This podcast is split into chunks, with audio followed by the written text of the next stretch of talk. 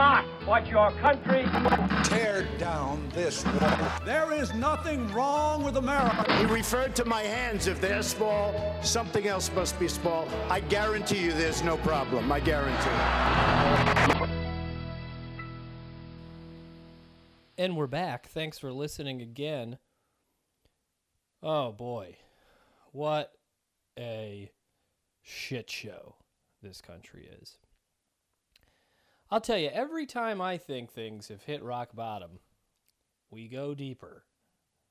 There's more rock to break through. Well, if you've been kept in a cave for the last week, you uh, you wouldn't know, but uh, we're now keeping children in cages in this country. And not just kids, but kids who don't look like what this administration thinks kids are supposed to look like. I don't see them detaining people who come illegally and overstay visas from Australia, from Norway, from Poland, only from Latin American countries. So anybody who tells you in the midst of all of this this child separation that this is not an inherently racist policy is a fucking ignoramus. That's exactly what this is. Baseline Republican behavior is racist. It's taken a long time to get to this, but it at this moment in time, that's where we are. There is no other justification for these policies. There just aren't anyone who's saying that that separating families as a means to suss out the drug dealers or the cartel members just they're so detached from reality I can't believe that I'm living in a country that is doing this sort of thing. And I hate to always use the the well the Nazis did this, but the Nazis did this. They did this, and they did it on the same sort of terms based on ethnocentrism, based on outrageous crypto anthropological conspiracies. In this case, the idea that all Mexicans are rapists and they're coming here to take all our jobs. It is outrageous. And you know, the thing, and I, I constantly talk about this on this podcast and on Twitter, but the thing that fucking pisses me off more than than just the action is the fallback behavior of the people responsible who say, "Oh, we didn't, we didn't do anything. We didn't what? We didn't know, we didn't know this was going on." Or worse, what are you talking about? There's those photos you're showing; those aren't real. This isn't happening. None of this is real. I don't. To the best of my recollection, I I visited those facilities. I never saw anything. I saw kids with puppies. That's the the disingenuousness and the cowardice that comes with this is the worst part. I want my villains to own their villainy. What we're getting here is just a bunch of pussies. Excuse me for being so, you know, over the top here, but like, own it. Own it so we can all just at least talk on the same level ground.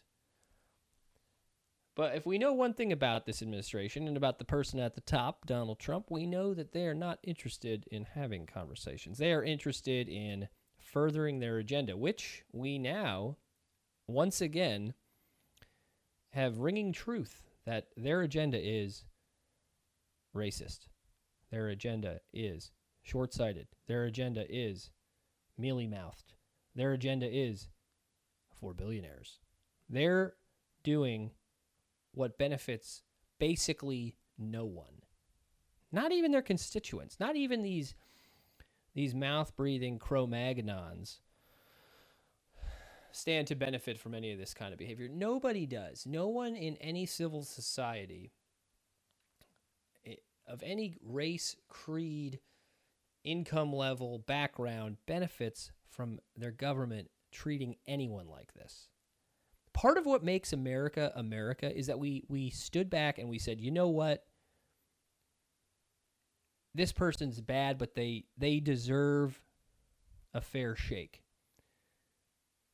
It's called habeas corpus.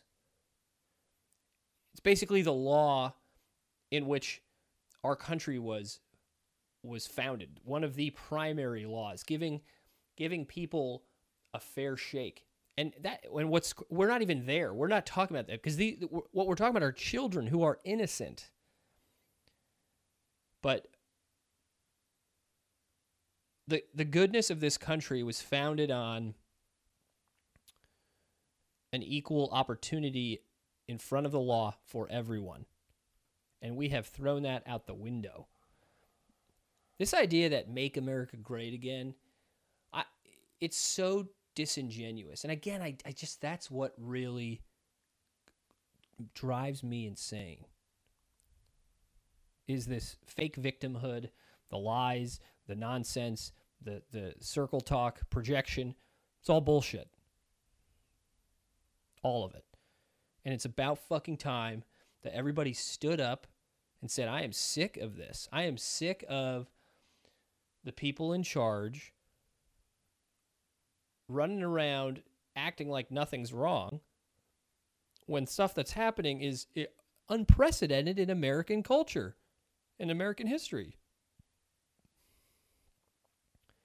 We should be ashamed of ourselves as, as Americans in general. Myself, I am ashamed to be American right now. I don't know about you.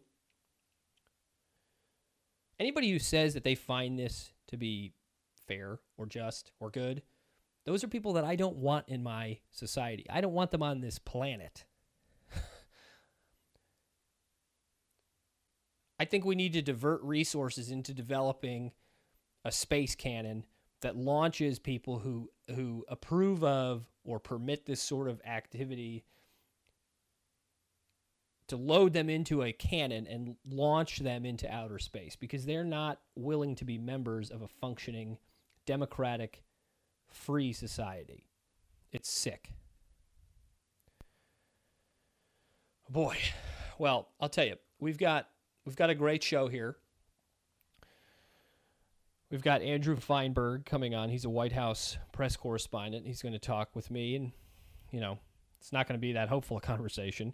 Sorry, uh, but times are dire, and I think you know that. And and I think the best thing that we can do right now is to kind of rally around communicating and rally around the community that we have, which are people with brains, people with empathy, people with souls, and recognize that there are a lot of good people out there who want change and want things to be the way that they were to make America great again, if you will.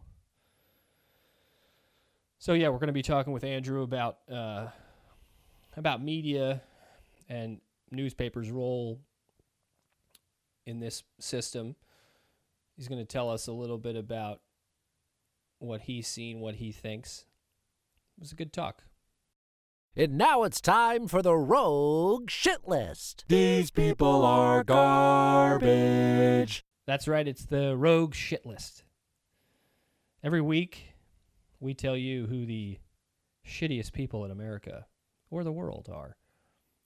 So without further ado, number three, Corey Lewandowski. I mean, this fucking guy could be on this list every week. Is there is there a more insensitive just, I, there's so many words for this guy. He's just such a prick. Listen to this. Listen to what he had to say when confronted with a story of a handicapped child on the border. Here's what he had to say. I mean, look, I, I read today about a 10 year old uh, girl with Down syndrome who was taken from her mother and put in a cage. Wah, I read about a, a, did you say want want to a 10 year old with Down syndrome What being I taken said from is her you can mother? pick any. Can you believe that? That that's your response. I mean, besides being juvenile, it's like what kind of sick asshole reacts to something that way. This I, Corey Lewandowski seems like a guy who like he like hits dogs with like one of those small souvenir baseball bats. Takes one with him and just like whacks puppies. He's just gross. He's just totally soulless. The guy sold out. Works for big time billionaires, lobbyists, and Donald Trump. I mean, he is disgusting. Number two. Number two is everyone in the GOP. Everybody. Particularly people like Jeff Flake, Bob Corker, John McCain. People who otherwise stand up and say, we can't stand this. We can't believe what's happening in this country. And then vote the polar opposite of what they just said. Jeff Flake and Bob Corker, and to a lesser extent, John McCain, they're just trying to curry favor so when they leave they're not they don't have fruit thrown at them in the street but i mean jeff flake is a senator of a state where the sort of things that are happening are happening and this guy's sitting back and doesn't have anything to say about it and he's apparently found himself and is a new man well i don't believe that i don't see shit to, to back that up i see a phony and for the rest of the gop are, are these people are they that devoid of morality? I, I guess so. But I guess we should have known that years ago. Stop being surprised. Trust a leopard when it shows you its spots. And number one. Number one is America. America should be ashamed of itself that it's even found itself in this situation, that we have found ourselves here, that we've let this like troll become president to capture every news story and to have a program like separating kids from their families. Like, what has happened? When did we go wrong? That's what I always think about. What, what was the point? What was the point that we just decided to cross the Rubicon as a country?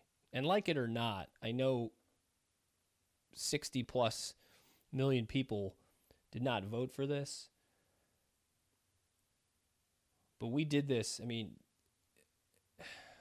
all this stuff is symptomatic of a larger problem. And my point is, when did that happen? When did we decide that we were just going to sell out, stop giving a shit?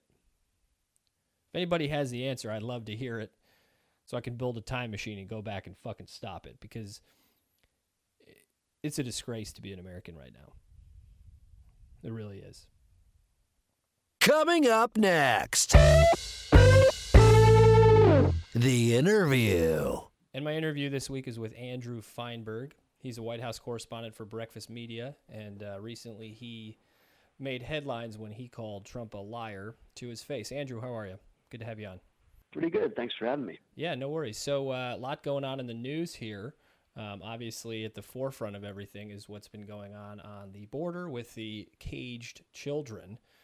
Um, what do you what do you make of this executive order that was signed today by Trump?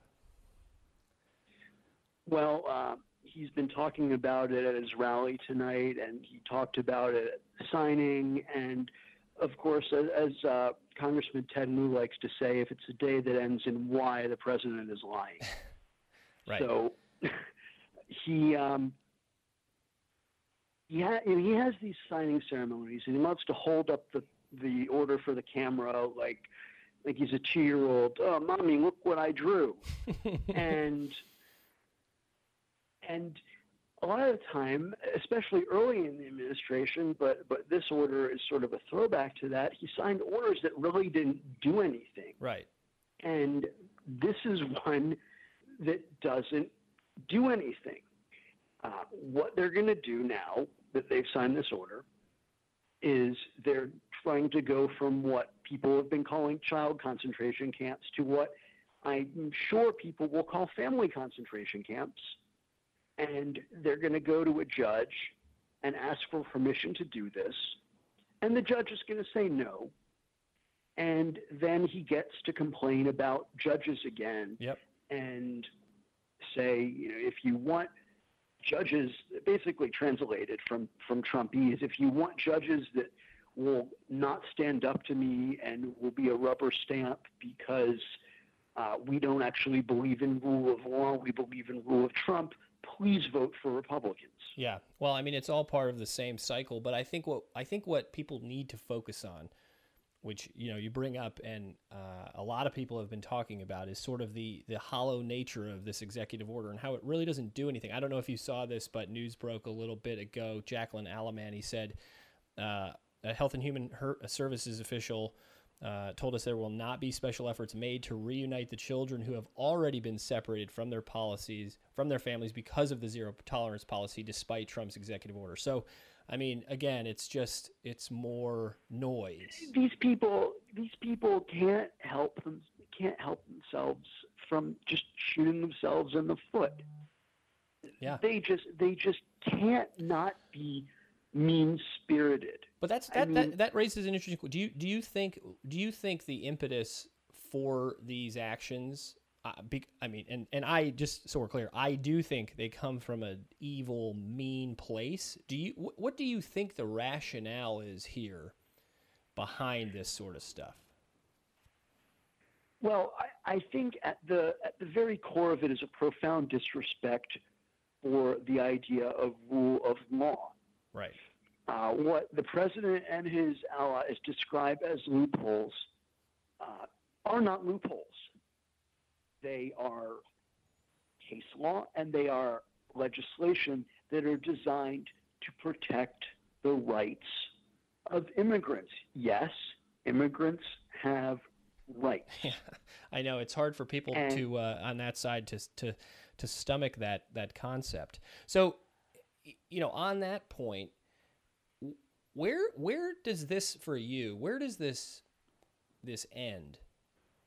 And and when I say this, I sort of mean this idea of constantly bending the fabric of this country. This is probably the most egregious thing we've seen in the past year and a half. Uh, but but for you, oh. where does this where does this go? I mean, does it get worse than this?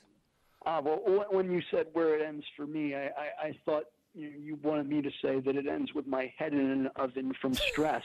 but uh, where, where, where it ends, where, where this story ends uh, for, for this administration, in, in my opinion, is like many other things that could end this way in, in a constitutional crisis. Yeah, but that, that but that, that that's a th- yeah, it gets thrown around a lot. It's a broad term. So what do you what do you, what do you define that as? as? What, what I define when I define a constitutional crisis, as, and I'm I'm not a constitutional scholar. I I have you know a, a year and a half of law school under my belt. I, I know more than some people, less than a lot of people.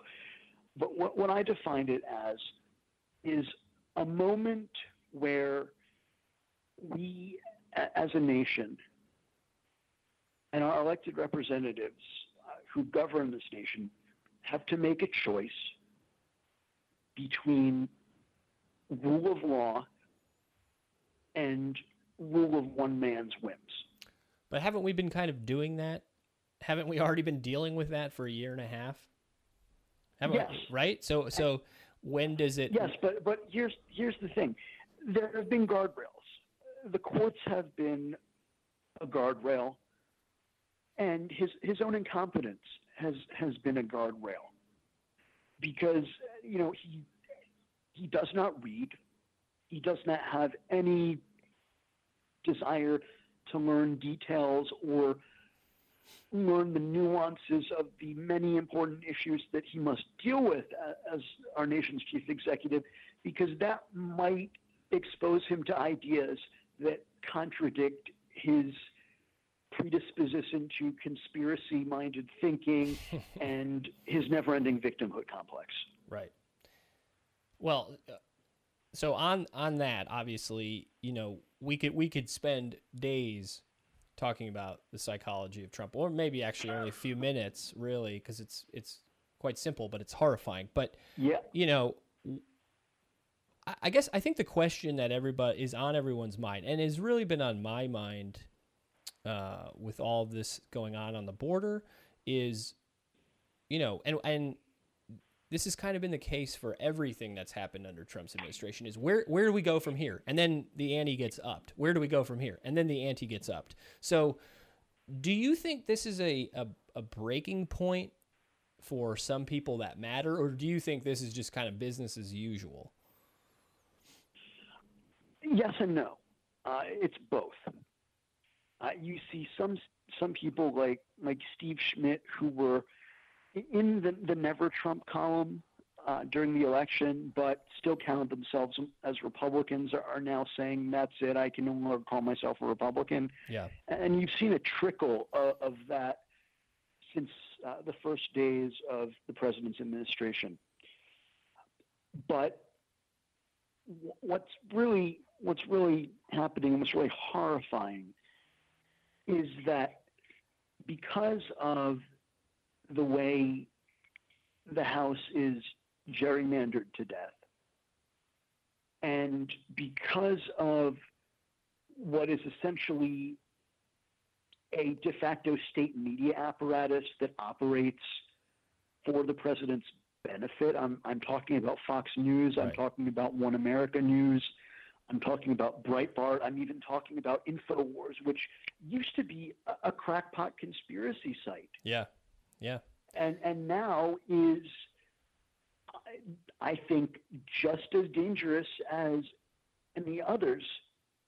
And maybe your, your readers may not know that, that before I, I was covering the White House for this organization I work for now, I spent a little bit of time working for the Russian uh, newswire service Sputnik. I took that job um, after assurances that I'd be able to just do the job, and it turned out to be a propaganda outlet more so than than what I had you know, what I had known about the the website division, which is, was different from the part of the office I worked in going in. And there came a point where they asked me to do something. I said no, and they fired me, which was fine by me at the time. Right. And so, so I I know a little bit about this stuff, and it, it worries me, and it worries me more than it worries a lot of people, and it should worry many people more because what is going on? This country has survived in part because of a free and adversarial press Mm-hmm. holding leaders accountable. And what is happening now is the culmination of something that began after Watergate Yep. Well, when that was Nixon yeah. partisan when when Nixon partisans blamed the media, blamed the press for Nixon's downfall, as opposed to blaming the fact that Nixon was a criminal. Right. Well, and you're seeing, And and, with- the the irony is that you're seeing so many of those retreads, you know, reemerge right now. Roger Stone, you know, uh, yes. Cheney, Rumsfeld, Bolton, they, those people have been around forever, and their their mission has always been the same. So, I, I agree with you. Yes. It's it's a dire it is a dire time for the most important uh, institution in this country, the, the press. I mean, look at what's happening to the New York Times. Have you have you have you been kind of following anything there with the the weakening of their their sort of once you know kind of mainstream centrist liberalism they, they're going they're moving they're moving to the right i mean dropping kicking that story about stephen miller the other day that interview with him you see that Oh, well, I mean that, that that's that's a uh, not exact what happened. They they recorded audio for a podcast, but they didn't tell them they were recording for the podcast. They told them they were recording. yeah but still like I 'em. record almost every interview. No, not not fuck them. I'm I'm actually, and this might be the only time I'll say this. I'm I'm with Stephen Miller on this one wow because the the one the one thing that that you have as a journalist is your uh, not necessarily you know integrity because everyone at the Times has integrity. You know they're they're they're great reporters. Uh, you know to a person every each and every one, but a sort of a, a candor. It's, it's kind of like uh, what what happened with with Andrew McCabe. Not the stuff about the president complaining about his wife, but the whole lack of candor thing. mm-hmm. If you if you tell someone you're recording inter- an interview, but you don't tell someone that you're going to use their voice in a podcast, well that's a that's a big deal. I guess my I guess my point is, and I, and I understand when you're talking about traditional media rules. My point is that the New York Times, and I I didn't really phrase that right when I said it, but the New York Times is sort of found itself in a state where they keep capitulating to the administration. And, oh yes, and that that's, kind a, of my that's point. a different matter. Well, And- my, the whole industry is. Yeah, The whole industry is because, I mean, I, I don't know another way to put it. We have been browbeaten. right. We have been browbeaten for 40 years. Liberal media, liberal media, liberal media, liberal media. And so what we do, you know, what we do is we don't always look for objectivity. We look for balance. And they are not the same thing, despite what people on the right will tell you. And it's only people on the right talking about this Exactly. uh, because because I mean you have one you have one party in this country that for the most part believes in an objective reality and verifiable facts and the idea that the truth is the truth is the truth and you have one party that is you know the living extension of what uh, I think it was uh, Cheney or, or or someone told Ron Suskind during the Bush years uh, when they said you live in the reality-based community. We're, when we were, we're, we're an empire now, we make our own reality. Yeah. You know this. th- That's what's going on in, in in the Republican Party, and what the press, what, what many of my colleagues do, and, and I I respect my colleagues a great deal. I mean, you know, the the things that you know my, my better sourced colleagues do, I'm in awe of a lot of the time. They they do amazing work, the Post and the Times and, and everyone else. Everyone works hard, does the job honorably, but we have conflated objectivity with balance. Right. And that is why you saw Hillary Clinton email stories all of last year, Yeah. or Exactly. 20, 2016. Because if all that happened was you had a boring, boring candidate, Hillary Clinton, against Trump, whose you know mouth runs a scandal per rally, and all the stories about the president or about the then candidate that accurately report the things he say are you know they're neg- they're negative stories because he says negative things. Hmm Yeah. then then that's it's true. You do you do not have balance in your in your coverage. You have balance in the in the stories by reaching out to the campaign for comment and reaching out to the Clinton campaign to the DNC to the RNC you have balance in individual stories. But what a lot of my colleagues institutions do is they balance their coverage by looking for equivalent scandals or equivalent negative When there stories. when there isn't and, and there isn't anything, and I I think that is right and I think that is definitely a flaw. And I and I and I think that Trump and Republicans writ large have taken advantage of that, and are they know that they know take advantage of it they they they demand it they Right. drive it right. you, you have you have a conservative media industry and, and don't get me wrong there are many reporters who work for conservative outlets who do very good work and who are talented and who would succeed anywhere but a lot of these institutions they specialize in creating what what I like to call for lack of a better word not scandal scandals Mm-hmm. Yeah, trafficking Um, in things that take up that basically hollow stories that that generate clicks and don't actually lead to anything for sure. Um, well, you know, right and and I hate to make I you know every episode of this podcast and everything I say on Twitter, a lot of people say, "Oh, you sound cynical. You sound like you're not hopeful." Well, you know, when you start talking about these kind of things and you really start diving deep on what is actually happening and thinking about the possibilities, it's hard to be optimistic. It, it's very easy to be cynical when the reality is so staggeringly, you know, outrageous and bleak. E- exactly. So, you know, I want to I want to ask you a few. I want to ask you not not to cut you off. We we don't have a ton of time, so I want to ask you a few questions from Twitter that some people had some some great questions oh here. god let's do it Nothing crazy. Um, so Eldrin Phoenix asks, voting is a long way off, and petitions and marches get ignored by them. meaning the Trump administration, what will it actually take to get all this to stop? Which I think is the million dollar question. Voting. I'm sorry, but we have an election every two uh, every two years for for the House of Representatives and one third of the Senate, and every four years for the president.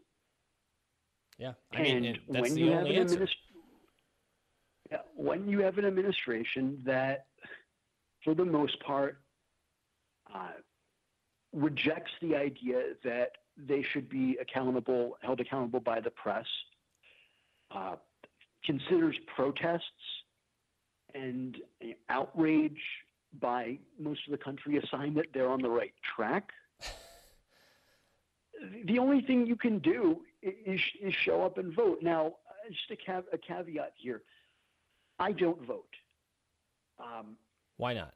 there, there, there are two schools of thought in, in you know, journalism. One is that you have the right to vote, and it's okay, and you have the right to, you know, to your opinion in, in the sanctity of, you know, in the safety of the ballot box, and that is a perfectly fine view.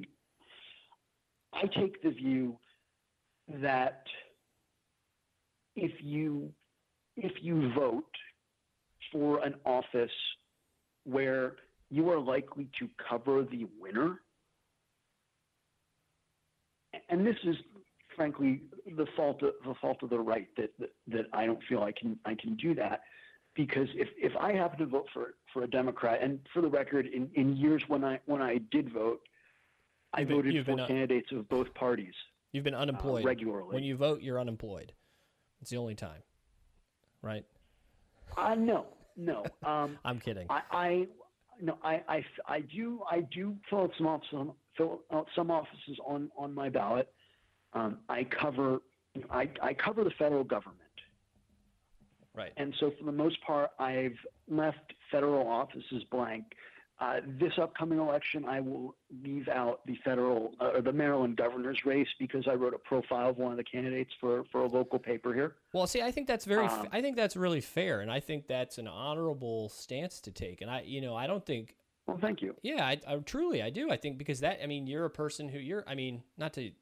I mean, you're a throwback to like when people who were in media were actually like, you know what, we're here on the sidelines, essentially acting as referees and having an, an objective take on things. I, I like that. I think that's really a fascinating standpoint. I got no problem with that. Well, thank, well, thank you. I, I mean, and, and I really reject this idea that, and you know, I've I've gotten called a, a far a far left shill and, and yada yada, and I, I, reject that. You know, uh, my job, as one of my colleagues put it, quoting H. L. Mencken, was to comfort the afflicted and afflict the comfortable, and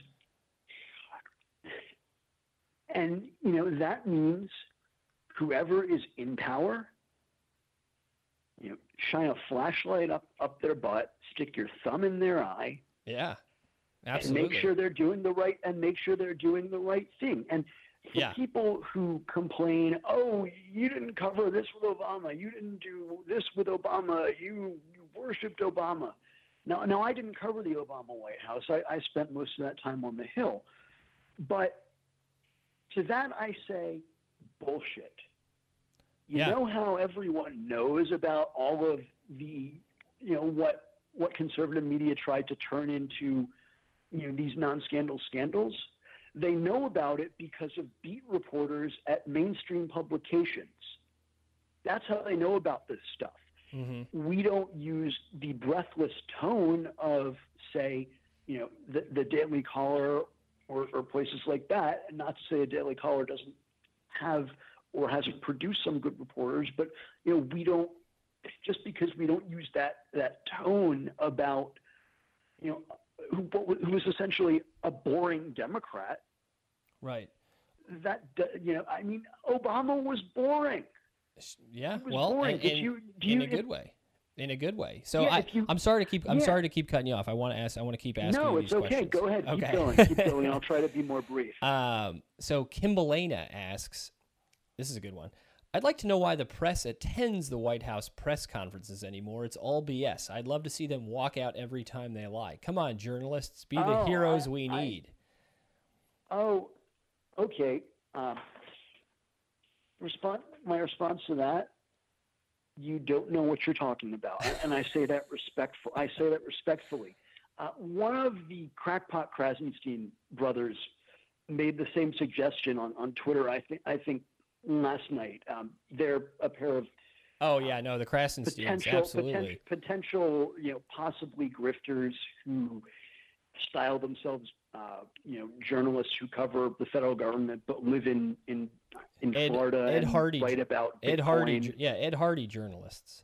Um, something like that. so so you, yeah, I mean that that's a fair answer. I, Well, it's your job. yeah. You can't you can't you know you can't treat it like that Well, even even when it's at a state like this. Well, yeah. I mean, well, well, one thing for one thing, you know, the standing up and walking out when she lies, or, or stop, you know, to for everyone to stop going, it would be a temper tantrum, and it's what they want.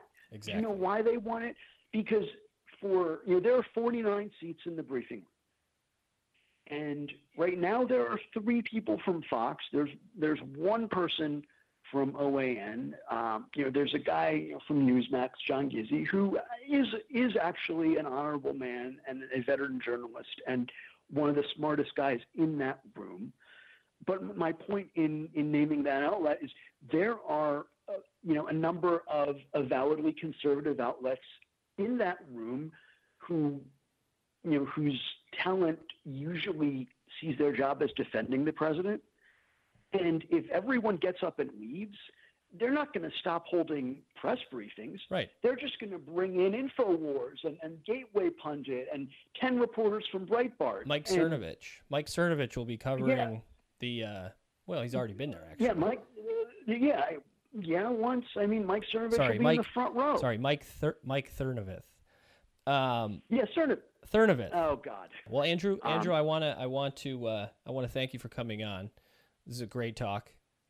like i said happy to come back anytime That was a great talk. Andrew, he's a smart guy. He's got a lot to say. He's got got a lot of great points. I, I particularly think it's interesting that he he says he doesn't vote. Now, I mean, I hope that he fucking votes against Trump in November. I really hope so. But I think there is some honor in in him him recognizing the role of media, which is to be a referee and to be objective. And he's absolutely right that what news media has become is this sort of seesaw where you have to pick sides and you have to kind of show that you're on both sides. And my point about the New York Times was not so much that the particular aspects of of spiking the Stephen Miller podcast interview thing. It's that they it's that their reaction to the Trump administration is not always just like fingers up, fuck you, fuck you. They're they're and I recognize they have jobs to do, but at a certain point, truth trumps access. That's kind of my point. And I, I feel like what the, the media has been put in a very bad situation because of this, but they've also kind of made it themselves. So a lot of what you know the right has to say about the media is kind of rooted in that sentiment. It's certainly not they're not evil bad people, but I think that they're opportunists and I think I think that if if they don't stand up more because they certainly do stand up, but if they universally do not stand up more, they're just going to get trampled. They they need to like the New York Times needs to realize like these are not their friends.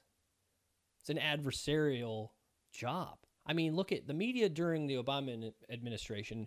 Certainly, there were many sycophants, but like, you talk to a lot of people in the news media, they will tell you like, there was a sense that they were adversaries. And I think that's the case now, and I think Donald Trump recognizes that. But I, but he has some sort of pull with some of these people. So, yeah, well,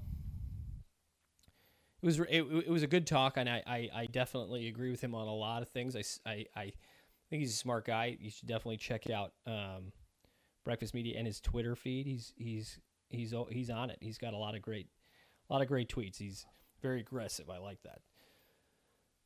But uh, yeah, I mean, things are rough. We got to come together in November. We got to make some real changes. And it starts with you. It starts with us. It starts with the people you know. It starts with the people they know. We we can we can get out of this mess. Can absolutely get out of it. it. It's just important to talk about how fucking terrible it is. But we can get out of it. But like he said, the answer is voting. That's it. There's no other way around this. You Gotta vote. Gotta vote. Gotta vote. That's my show. Thanks for tuning in. We'll have another one next week. Listen, I don't want a president. Let me know what you think. I love warm talking with you. We'll talk soon. on the outside, but I want one who, when the tough decisions are made, is cold and tough and will make the right decision. That's my show.